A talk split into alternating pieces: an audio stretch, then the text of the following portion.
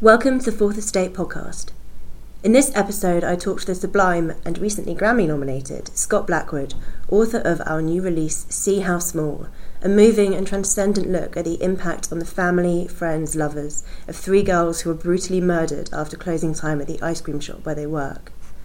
Based on a real case from Austin, Texas in 1991, which is still unsolved, it is haunting but told in such beautifully fluid prose that it gets to the truth of trauma and grief more subtly and effectively than any true crime thriller.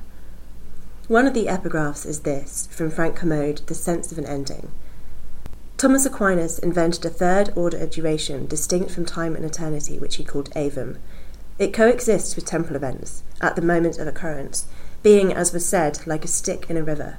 Aevum, you might say, is the time order of novels.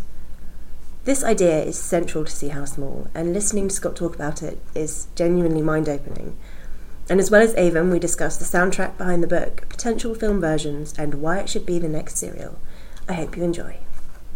Well, congratulations uh, are in order. So you've now been named one of Amazon US and Amazon Canada's Book of the Month. Has any other ones emerged in the days since we last spoke? Yeah, the um, no no no uh, major awards or anything like that. Just uh, some nice some nice pieces uh, in the in the Tribune and Chicago Tribune. And, uh, a really good interview. It's it's great when you have people who are great interviewers and uh, know nuanced questions and. Um, so, you know, this one guy just did an amazing interview, and I, and I was on the road, and I thought it was going to turn out terrible, but he, he was able to shape it into something. Oh, awesome. So I guess it's kind of see how small, um, while being utterly original, is also got overtones of the lovely bones kind of mixed in with in cold blood. And I've also been thinking recently there's something um, of the virgin suicides about it. Uh, were any of these intentional, or were you? Did you have any kind of major influences in terms of style uh, when you were writing it? Yeah, I think you know I've always been interested in the community and the community's reaction. You know, and I remember reading, um, in particular, uh, Light in August, uh, uh, Faulkner's Light, Light in August, mm. and he has these breaks in the in the narrative which become essentially kind of the town and the rumors about Joe Christmas in the in the narrative, and. Uh, I, I remember reading that, just thinking, "Wow, he doesn't even care. He just shifts." Yeah. And because that's what's important at that point. And I think writers like Eugenides, you know, in Virgin Suicides, you know, he's he's riffing on that a bit too. He's just taking where the emotion is. You know, where's mm-hmm. the empathetic reach for the characters, uh, or even in, in, you know the collective effect on a, a group of young boys, let's say, mm. there's suicides and just how um, how much inside our own heads we really are, and how much of the world is constructed through these kind of um, collaborations and fantasies, mm. uh, and contradictory impulses that they have. met. So I had read that in the nineties, um, of course, and um, it's it's certainly made me realize it could be done on a you know larger scale. Mm. So, uh, my my previous book, We Agreed to Meet Just Here, is told at least half in the first person plural of the neighborhood, mm. um, and so the collective voice of the neighborhood. So, uh, you know, the direct influence maybe is more felt on that. Um, the use of uh, you know kind of extreme uses of point of view that people don't use much anymore. Yeah. But in stories about community, that's that's really what you want. It makes you know its form and function, and um, and then you know reading something like, um, and I had read Lovely Bones years years ago in the early whatever came out 2001, um, but um, you know I think some of the comparisons are interesting, but sort of incomplete because I was using this idea of the aevum, which comes into the uh, into all my book, all my books, which is this kind of liminal space mm. that people speak from. Mm. Um, it's kind of this uh, more or less the unconscious space that might be between an experience of the temporal and the eternal, like we have in our dreams. Mm.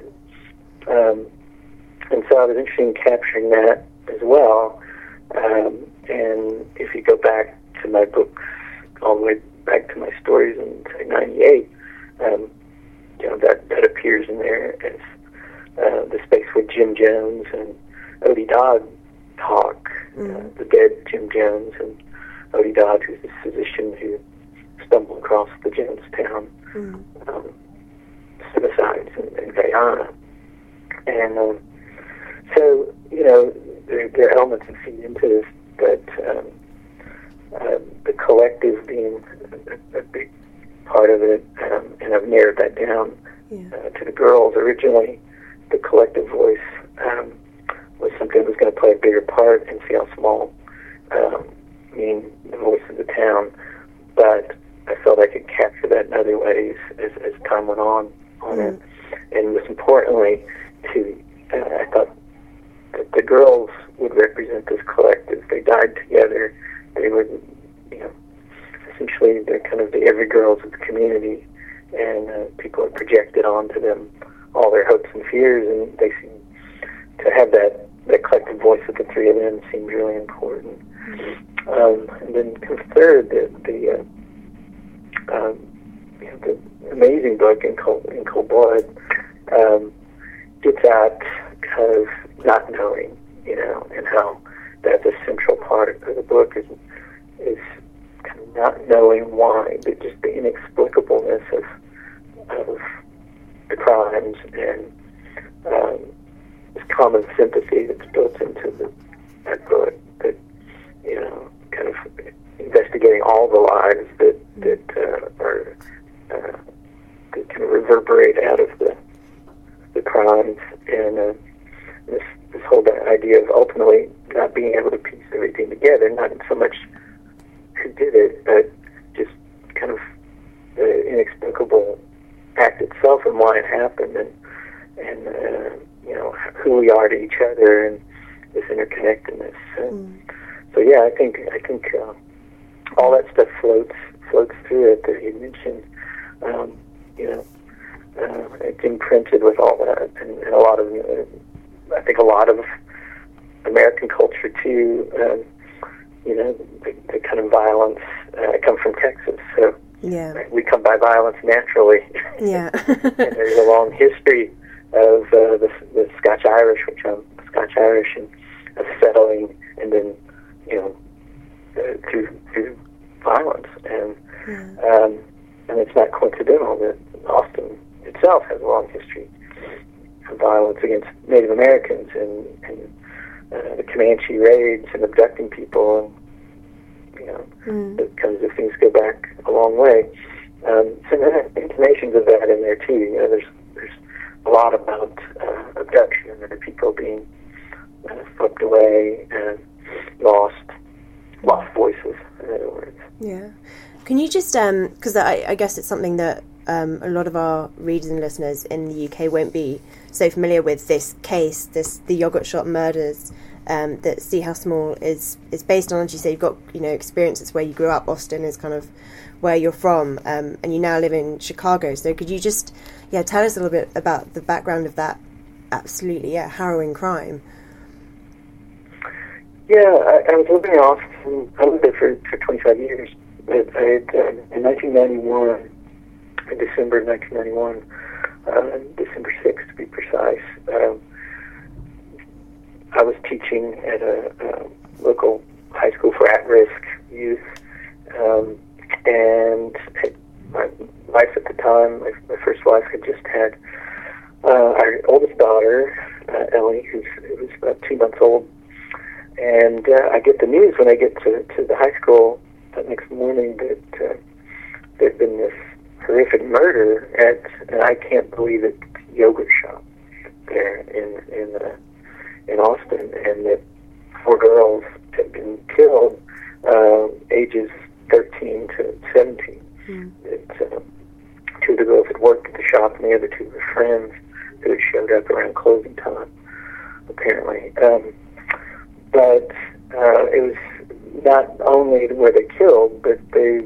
you know, it was a, a brutal rape, murder, and then setting fire to the to the shop itself. Mm. And um, unfortunately, uh, what happened was during that period of time there were a lot of arson fires because of uh, fire insurance codes were kind of there were loopholes in it, and so people were setting arson fires. Uh, pretty common to to for the money. And uh, the first responders to the fire didn't realize there would be anyone in there. In fact, they expected they'd been to like 80 arson fires in the past few months, and uh, so they went in and just sprayed everything with water, uh, not expecting to find anything, and uh, ended up washing away most of the evidence that would have been uh, gathered.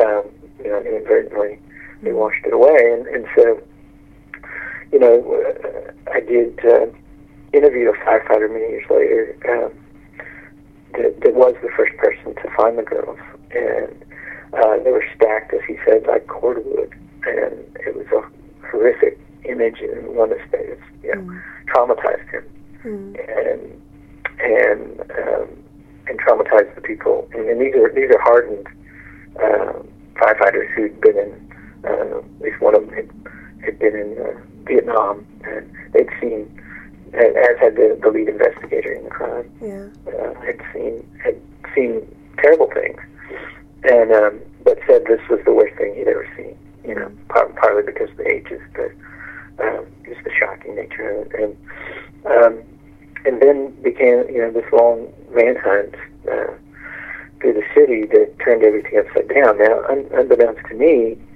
uh, at the time, and, and I just remembered this recently, looking back at some notes. Um, one of the boys who was taken in for early questioning actually went to the high school where I was teaching. Um, and I didn't I didn't realize that um, until just recently when I looked back at my at some reporting on it in my mm-hmm. notes. Um, but they couldn't find these guys, and um, you know these are the every girls of the community. I mean, they were uh, in Future Farmers of America. Um, Austin was a very kind of suburban-esque city at the time. Yeah. Um, so, and, you know, rural Austin is really close to the city. I mean, it's right there. You can be in fields in sec, you know, in, in minutes. Mm. Um, and so they they were they were uh, they danced you know Texas two step at the uh, you know at the dances. They uh, had boyfriends. They stuck together. Um, they were you know they loved George Strait. They they were they were this, these kind of every girls and. Uh, uh, so it was it was really traumatic for the city because this wasn't supposed to happen. Mm. And we've, we've come to realize that it happens, of course, all over the place. I think of you know the elementary school in New York, the Newtown uh, situation where inexplicably there's all these children killed, and know we're, in some ways we're we're um, maybe a, a little numbed by mm-hmm. all this, but uh, it was a real shock, and and the police uh, doing under a tremendous amount of pressure um, and really no evidence began just bringing people in. Uh, there were these people called the PIBs, people in black, which was like the early goth uh, movement, right? Mm-hmm.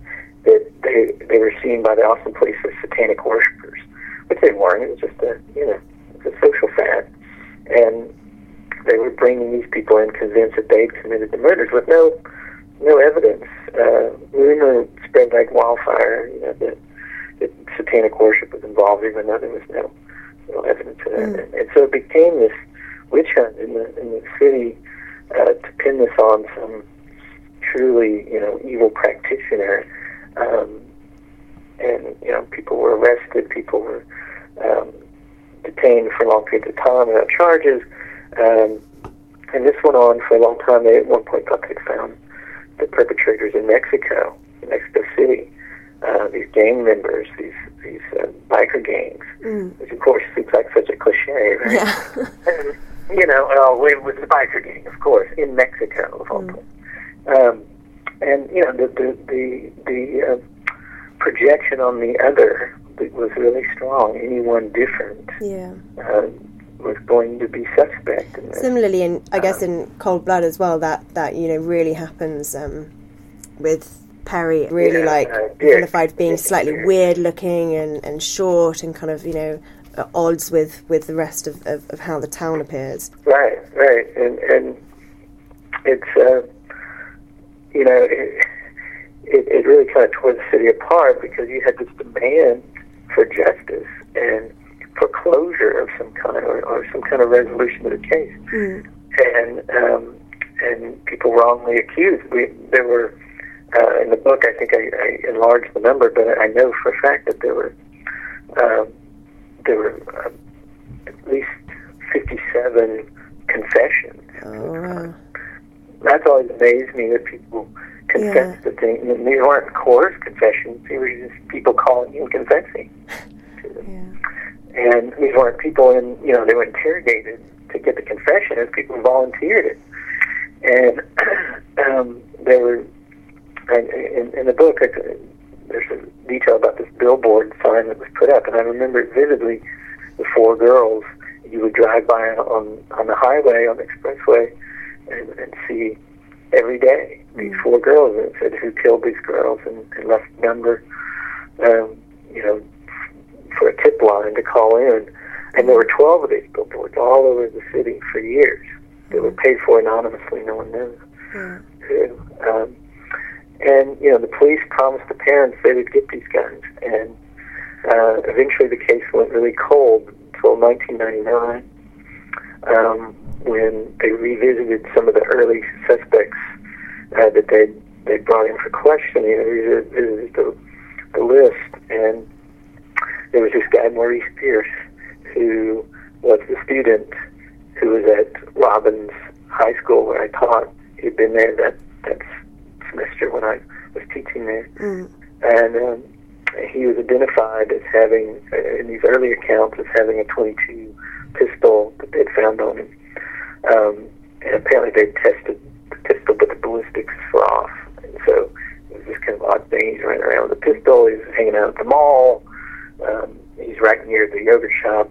Um, so, you know, maybe he did it, and then they moved moved away from him after it became clear that he and his other three friends probably they were also the same age as the girls. They were about 16. Yeah. Um, and they weren't really capable, probably, of organizing anything, certainly not this complicated, or, or and, and had no history of violent crime or anything like that. Mm. Anyway, they moved away from that, but they moved back on it, partly, I think, because of the pressures. And uh, uh, by the police, they, uh, the police were having begun to, to solve this. Um, and they found it. Uh, one of Robert Springsteen was living in West, West Virginia, I believe, and they tracked it down and extradited him. And got him to confess. And uh, I've I've read the confession, uh, the interrogation, and, and I drew off that for some of you know. I think uh, you know in some ways Michael has elements of Michael in the book. Michael Mm. Greer has elements of all these boys. You know, kind of Mm. composite in some ways, but um, but and then completely unique in other ways uh, because he's he has a long history in my fiction, and the whole Greer family does. But uh, the interrogation was really interesting um, and kind of gets at maybe the heart of uh, the, the book in some ways. Is they in the real the, the real crime interrogation, they are somehow what you can see going on is they're able to convince they're able to convince them that they did commit this crime Mm. and they're bringing up details and feeding them more or less at various points that it creates an image and and there's such pressure on the the person who's being interrogated it, it's an astounding thing to see you know people don't understand how people uh, confess to things that they didn't do but Yeah. uh, you can see how it could happen psychologically you want out of that room under any circumstance Mm. if you've been there 14 hours, you're going to really, you know, they say you can leave, but not really. Yeah. It's the monotony that kind of must break you down, must really, yeah, like break your very Yeah. soul, soul and resolve. So, so not only, you know, and so these these, these boys uh, are, are kind of rounded up, and they're mid now. They're in, they're, they're in their mid to late 20s at this point. Mm. and uh, they are um, rounded up and eventually prosecuted. Two of them uh, go to Michael Scott and, and Robert Springsteen go to prison. Springsteen ended up on death row purely based on their conf- confessions, which are very suspect, uh, and became more so by another teen. So they're in prison for almost 10 years. Um, and in 2009, um, DNA evidence came forth that the, the DNA found in the girls um, was not was was two other men, two other perpetrators' DNA Yeah. unknown, and the boys' DNA was not found at all, which contradicts what they supposedly confessed to. Yeah. So they're they're released, but then but they're not exonerated, Yeah. which you know it's an, an insane proposition there. So um, the parents have been told this story for many years, and this is a, that's why you know in a lot of ways see how small is a about storytelling or stories that we tell ourselves, and you really see that acted out and how strong stories really are, how powerful, um, and that um, you know it's it's based on intensity of belief Mm. uh, to some degree. And the police had, t- had sold the parents on this story for so long that even when presented with the DNA evidence, the parents refused to believe it. These were the men in their minds. There was no denying it, even though there was no other evidence tying them to the crime. Yeah. So, and you felt, you know, you feel for them because they they've been told this, and they have to. Have, they feel that they need to have some kind of resolution to this. That justice, you know, the institution has to come through for them. Mm. Uh, the one that's been telling them this story, Mm. and you can imagine the boys' parents, you know, now men who've endured decades of this, now a decade and over a decade, and um, you know, it's it's a tragedy of Greek proportions in some ways, you know. Mm. This, uh, yeah, it's it's Titanic, and so Yeah. um, I'm, I'm, it's really trying to capture, um, and I think you can only capture it in fiction partly because um, it's just a, uh, you know, the, the, the real story is is far too um, complex on the level and, and drawn out in a way that, that uh, and I don't think you can get behind. Uh, I think their voices were lost. Um, I don't think you can get behind the the kind of persona and the, the uh, accepted facts of the case without Yeah. really fictionalizing it and getting to uh, the lost voices that are in there, Mm. being the girls who became just victims Yeah. um, ultimately, And it's not real people ultimately because they're in the center of this. The boys who um, became perpetrators in the minds of everyone in the story that was told. yeah. And so I think investing in getting beyond that to, to, to some essence that was lost in all these cases and all the characters was, was the real goal. It's interesting that you um, that you yourself kind of uh, compare the what you know what it's based on um, to a Greek tragedy. Because one thing I was wondering is uh, if you ever felt a desire to kind of in being able to fictionalize it, was there you ever tempted to bring it to a kind of cathartic closure and to have that moment where the case is solved and you have that moment of kind of release from the story? Or I mean, were you ever did you ever think that that would be how you'd end it? Or did you always know that you'd leave it as the case is itself and, and unsolved and still very very much a shadow over this community? Um, yeah, I guess I was really interested in the question.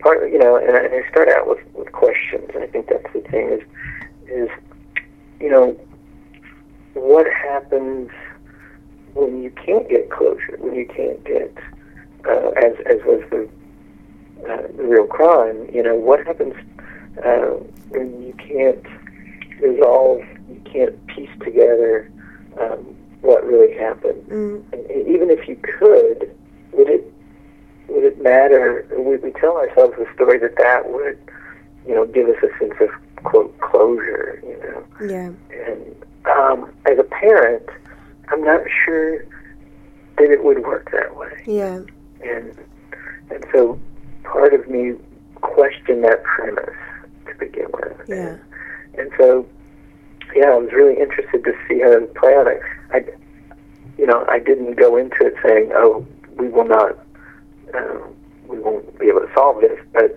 that wasn't the big question I really want to know. Is like, Yeah. what happens to people who have to live with the uncertain, you know? And um, that was, to me, the most interesting question. So, you know, without giving too much away, I think the book explores that more than it does the um, the cause and effect relationship. You know, we think of plot as cause and effect, right? Yeah. Causes another uh, chain, and I think that's part of what the characters come around to is that there's there's another way. Um, that there's a there's a depth of experience and emotional connection that you have to um, reestablish. Yeah. And you know, one of the early events in the book um, is when the firefighter Jack Dewey is. Um, we, we get this, this sequence when he's in the uh, the uh, neonatal uh, ICU ward at the hospital after his, his daughter Sam is born. Um, it was a lengthy um, birth. She was in the birth canal too long, and she's she's been put in this for observation in the, the ICU ward with all these preemies, as they call them, Mm. uh, premature babies who are born, um, and they're uh, gonna have all these monitors on them and so forth. And at some point, there's a discussion about his, his encounter with a, a chaplain who talks to him about, um, you know, he's, he's there in the hospital and talks to him about, um, you know, kind of the challenges that, that the parents face with these preemies. And, Mm. um, and he brings up uh, a man who's who'd had. Um, um, well, I'm, I'm mixing together my own experience and the story itself. So sometimes, Yeah. Yeah, tell me a little bit about your personal connection to it too while you're kind of yeah. yeah, As you and, explore. know, uh, well, I was drawing off this idea or this experience that I'd had because my my oldest daughter Ellie uh, also had to visit the um, the uh, neonatal unit, and um, there was this story circulating about a, uh, a man who had had an aneurysm, and the um, blood, the artery essentially that was feeding his brain, you know, had kind of blown up. That's what Mhm. happens, right? Um, and um, they didn't they didn't think he was going to do very well, um, and the prognosis was pretty bad. And um, but a strange thing happened, and the, the capillaries uh, around this area began um, over time, over weeks, began to take on and find alternative routes for the blood. Mm. It's like the body relearning how to to do this, almost like a, another consciousness at work, right? Mm. um, and feeding the brain in a different way, another just kind of a roundabout way, right? And in some ways, you know, that might be a metaphor for the novel itself. Is that there are other there are other things going on. You know, there's, there's a depth of experience going on that we're not entirely aware of Mm. all the time, and that maybe. Uh, maybe, maybe it's a conjecture, maybe in the, in the story, a lot of maybes, but maybe there's another way uh, to con- connect with not only uh, this other side of ourselves, but uh, to each, each other. And I think you know the Aevum um, is that space between where the characters work out their own plots. They're associational plots, not cause and effect plots. Mm. So I think the emotional arc of the story is, is really played out through through that relationship. Um, the as, as if the capillaries have enlarged and spread and are finding different ways to connect, but we can't really put our finger on just how. I want to talk about the refrain a little bit uh, that the uh, title comes from, and that see how small a thing it is that keeps us apart. And as a reader, that feels like it kind of lands fully formed. And I'm just wondering at what point that came to you, if it was kind of pieced together as you were writing, or if it was something that you really kind of struck on quite early on in the process because it's so powerful and it, it, kind of echoes throughout throughout the whole book. You know, it's, it's, it's funny. Um, I, I, was, I, was, amazed that a uh, uh, an Australian reviewer had clearly done a lot of research and realized that that phrase actually appears and we agreed to meet just here in another context. Mm. Um, I was speaking about the collective voice of the neighborhood earlier, and, and it appears in that voice, and we agreed to meet just here, and uh, see how small a thing it is that keeps us apart, um, is the kind of thematic um, unity to, through all, all of my books. Mm.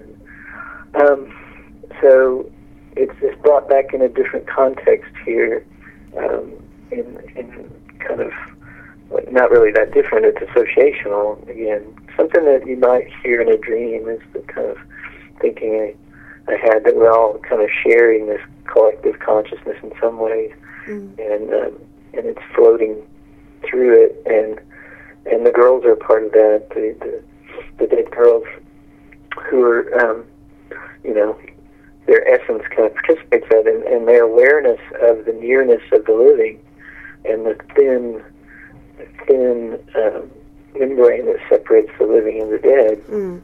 Um, and and the, it, it occurs at the point in the book when they are counting, countering their their mother, as they say, one of our mothers, meaning it's not Meredith's mother, but it's um, Zadie and Elizabeth's mother, who is um, kind of representative of the, the grief that parents would suffer. I think. Yeah. She's she's in the in the laundry room and she's matching socks and and folding clothes, and um, they imagine um, that she also is bound like they were um, in, in the book, mm. and in the in the actual crimes, the girls were bound with uh, their panties and bras. They were stripped and and bound, and um, and they imagine their mother in the same state, essentially on the floor, watching the the uh, clothes revolve in the dryer, and her life is revolving now, just around a you know singular point, or mm-hmm. you know around the same planet all the time, which is the loss she suffered, and and that's when you know this comes to the girls. They imagine themselves essentially kind of as particles of light, and um, and you know, just kind of the gap between, and, and that it's in some ways it's it's you know you, you can both participate in someone's life and then and be separate from it, and, and they kind of imagine themselves somehow along with their mother closing that that mm. gap. I think it's at least one of their wishes, and their other wish is to to to to move on. You know, in some ways, like the particles mm. uh, in the passage. Mm. So I think that's an important part of the book, and, and maybe partly tied to, um, you know, this larger truth that trying to hit on about, um, inter, you know, the interconnectedness of things, mm. um, and um, and the, the the illusion of disconnection. You know. Mm. So there's this amazing playlist, uh, Spotify playlist that you compiled uh, as you were writing it.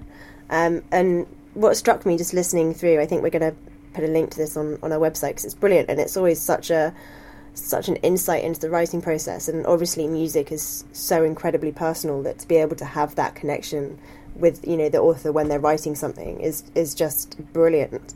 Um, and it's yeah, it's a beautiful. I'm glad you liked it. Yeah, it's beautiful. I didn't know anyone would relate to yeah, it. Yeah, absolutely. And it, I mean, what struck me was that it's actually many of the songs are quite uplifting. Um, in a way, um, I don't know if that was something that struck you, or just in the lyrics, or or the melodies, or something. There's, I was kind of expecting quite a lot of minor chords, um, but it was, uh, yeah, yeah. You know, I, I, I think. Uh, you know, I think there's there's a, there's a strong push towards acceptance and, and a kind of transcendence in the book, and mm. and being a different kind of connection. Mm. You know, um, to you know, uh, transcending uh, grief and and uh, separateness, you know. Mm. And so I wanted to to uh, to get get at that, and I'm glad you think that. Uh, I remember when I was putting it together, going, "Well, if anyone's going to get this or or get a, a feeling from it," Mm. and uh, they're kind of you know some of them are older songs too that uh, obviously I- I'm involved in uh, music projects and, Yeah. and uh, but of course I was listening to them uh, and uh, my Motherless Child Blues uh, is, a, is a terrific song Yeah. there. It's scratchy because it's so old. It's one of the Paramount Mm. recordings, uh, but uh, it kind of gets at this, this separation, and then some of the songs are, uh, you know, joyful. And, uh, um, you know, Sidney Bechet, he, it's, it's hard to write, uh, it's hard for him to play anything that doesn't have joy somewhere in Yeah. it. And, uh, uh, Louis Armstrong, um, um, and uh, yeah, so Billie Holiday. You know, to me, that that song says everything. Yeah. and if were ever going to be uh, made for film or TV, I, I think having different artists redo that, uh, "I'll Be Seeing You" Yeah. uh, in different forms would be a Would be a great way to go. So, I'd love it to be turned into a film. There's such a an amazing visual quality about the book that I just think you know it's so both haunted and haunting, and I just think it would work so well. So, keeping my fingers crossed that the powers that be do decide to to take up on that offer because I think it would work so beautifully. yeah, thanks. Yeah, we're we're, we're trying. We're trying. We'll see. Um, and I, I feel like I can't, we can't have this conversation without kind of touching um, on serial. uh, you mentioned it, I, I was like, well, yeah, this is Mm. multiple perspectives, this change, like your story changes over time. Yeah, And, um, and it, it becomes a thing in itself, separate from the actual event, right? Mm. And uh, it's just, uh, you know, amazingly engrossing, and Mm. um, it, it, it touched off, of, you know, a lot of, uh, a lot of things in my head. yeah, Uh, and supposedly it has also been pitched. Uh, see how small and and as uh, in its attendance uh, kind of true crime aspect has been pitched to mm. the Serial folks. But, yeah. I did. I wondered if um, if anyone was going to put it forward for for the next serial of serial. I thought because I yeah I was just so blown away. There are so many similarities. Obviously, you know, besides the kind of more obvious ones like the fact that they happened in the early 90s and in America obviously but um, there's something about the the unsolved nature of it but how that's played out on this community and how it lingers with everyone and yeah exactly as you say you know Adnan is an example of someone who feels like they have to confess because that's just the position that they're in I feel like there's uh, something in the two crimes that's just so unspeakably random and you just can't quite kind of put your finger on why that would have happened and how it happened as it did do. It's kind of like just like blurted out like something completely Yeah, no, I, I know what you mean. It's uh, yeah, the the contingent kind of nature of the whole thing that, that um, something conspired in one moment for Mm. something to go horribly wrong, and you don't really. Uh, yeah, I, I think that's and, and and you know in some ways that's if we're going to talk about and no one really likes to talk about uh, the word evil mm, because it has often the connotations that we think we already know, right? I there, you know, um, Stephen Neiman, this philosopher, talks a lot about uh, kind of redefining evil. As just an act that that defies sentence making, mm, and that um, you know you can that there's kind of banal evil, and then there's you know acts that it, it's hard to tell if they, they they're purposefully doing this in Mm. a sense, or are they just is it something about the nature of the world that that events seem to be you know in, some ways just deconstruct mm. uh, our human need for sense making and uh, emotional sense making as well. Yeah. And uh, and you know, um, I think that's partly what See How Small's kind of involved in. This, you know, the younger man is this kind of um, completely opaque figure. Yeah. We will never get to the bottom of in some ways, right? Mm. Mm. Um, and um, and it represents that element in things. Um, its its one intent, if it has one, is to destroy sense making and sense making. Mm. Um, so yeah, I, I think that's that's in there, and, and it's so you know, there's nothing necessarily planned about it. It just occurs. Mm. Um, and and uh, Susan Neiman talks about uh, how that you know you, you can look at human history and see it's uh, these events uh, on large scale, you know, of course, occurring. Mm. Um, um, but um, on a smaller scale, I think there's something about the intimacy of it that uh, scares us more. Yeah. Than the large scale. Yeah. And uh, do you feel like, I mean, American Gothic as a as a genre is obviously something completely in and, in and of itself. Um, and it's always fascinated me about how it's how it's evolved from you know the, the very very first books that were written on American soil through to Stephen King, and now I, I you know I, I'm wondering if if you agree with me that this kind of serial and see how small these kind of new American Gothic marks like a, a yeah a, a new wave of it. I guess I'm not sure if you would you know do, do you kind of see it like that as well? Yeah, it's, it's interesting. I, I think, I mean, you, you mentioned like people being uh, drawn into this. I think it, it might be, I mean, it could be that, I mean, I hate to say it, but we're, we're losing some faith also in the ability of institutions to give us mm. sense of completion, you know, that, that things are, are much more uh, random and and the whole idea of of resolution is somewhat manufactured. Yeah. and and we're buying into these stories um, and have been for a long time, but um, it's kind of like buying into post-racial America. You know, mm. it's like really post-racial.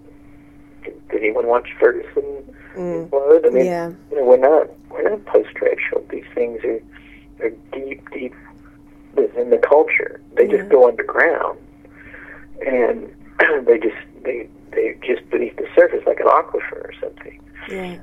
And uh, and they erupt in times. You know, it. Uh, so I mean, I think there's something to that. Is that we don't. I think it maybe it shows a, a kind of sophistication on the part of people realizing that they do have they carry with them these kind of inherited stories, and there's something um, there's something false in them, mm. and um, and it, it's affected our perception of events, and it, and uh, you know, something like serial is really messing with that. You know, mm. it's it's it's saying, oh really? You think you know the story? You've been convicted. You know, you think you know the story? Um, and you know, oh, there was there was uh, you know someone who had seen, uh, you know, had seen him place the body in in the back of the car.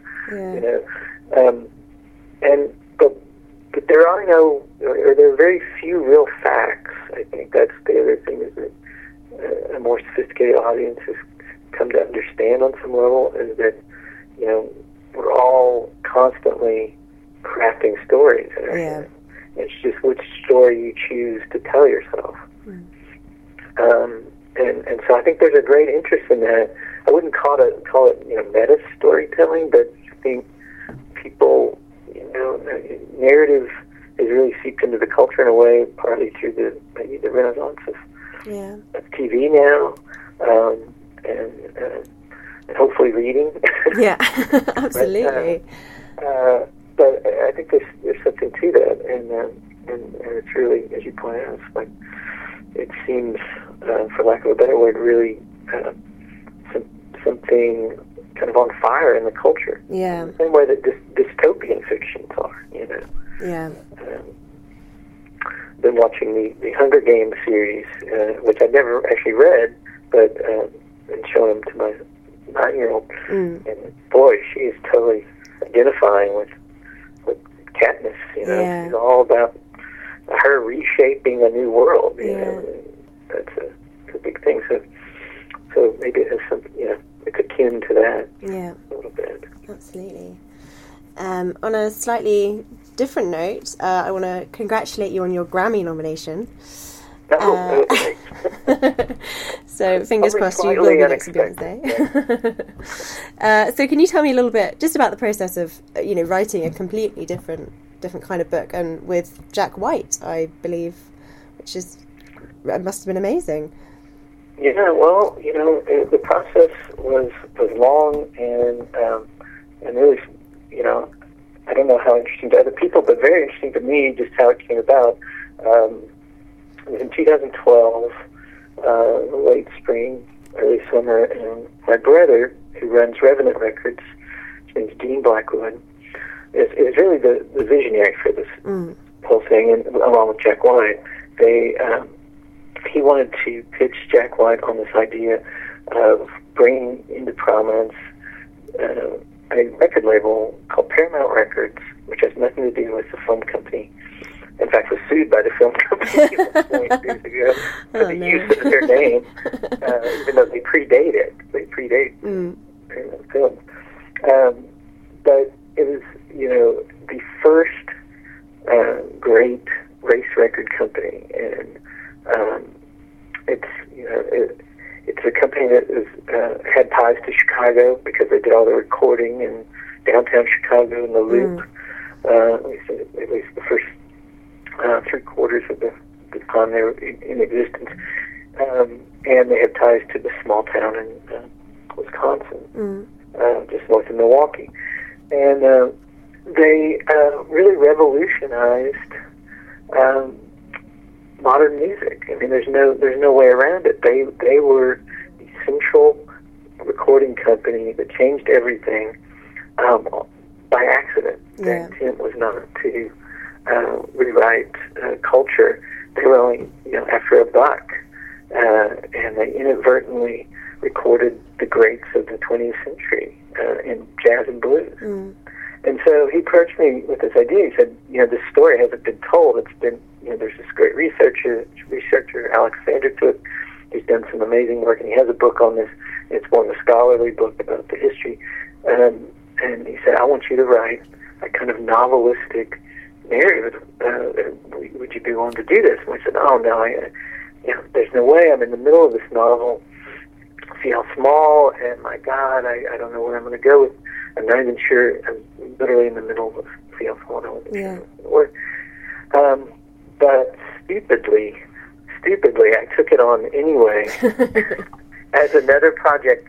Uh, you know, uh, but it, it kind of, um, it kind of, you know, in Texas, there's you know a phrase called uh, uh, putting a bug in your ear, and what, what it is is you know you you were nudged along Mm. or um, kind of irritated uh, slightly with a message. Yeah. Um, it's an old phrase, and, and that's what it did. It said you really need to do this, and, and you need to work especially hard on your your novel simultaneously, and somehow one will feed the other.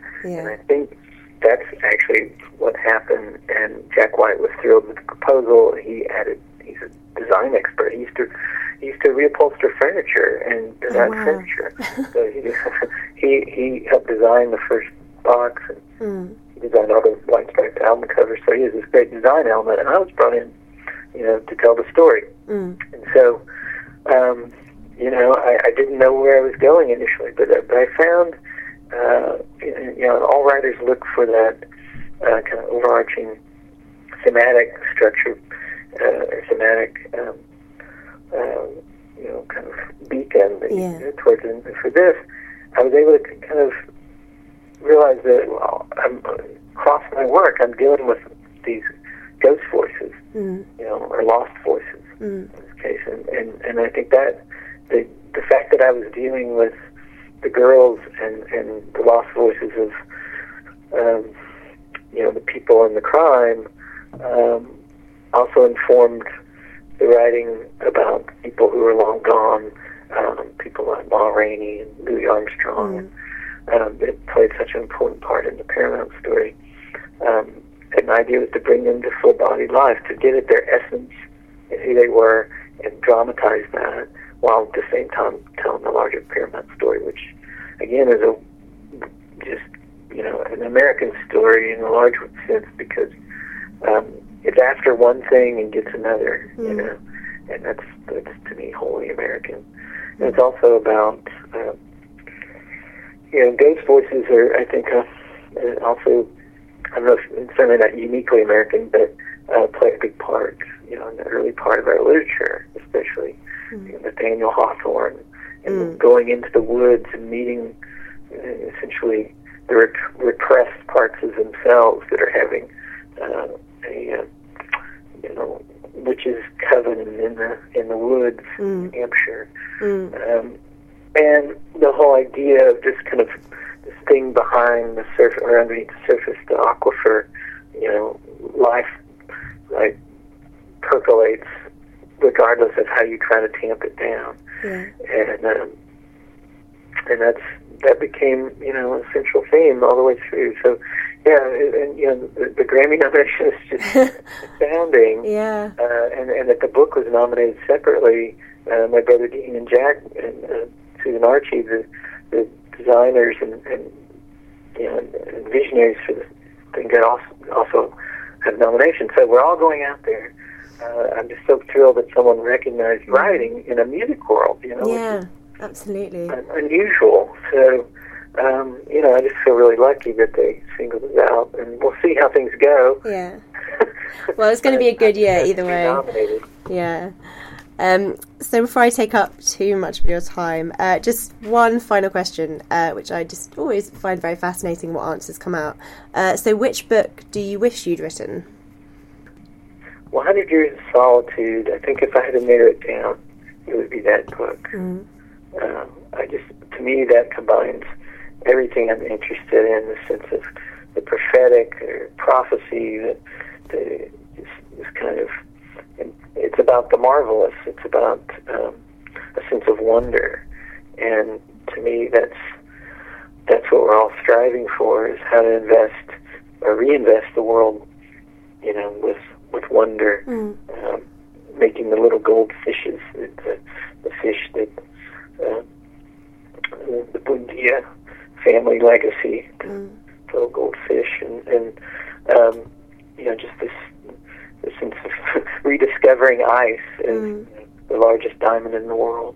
I'll, you know, I'll never forget those details, and uh, and um, I just think it's it's an astounding book you know, at every level. Yeah. Uh, if I could ever write anything like that, uh, I could die happily. Yeah.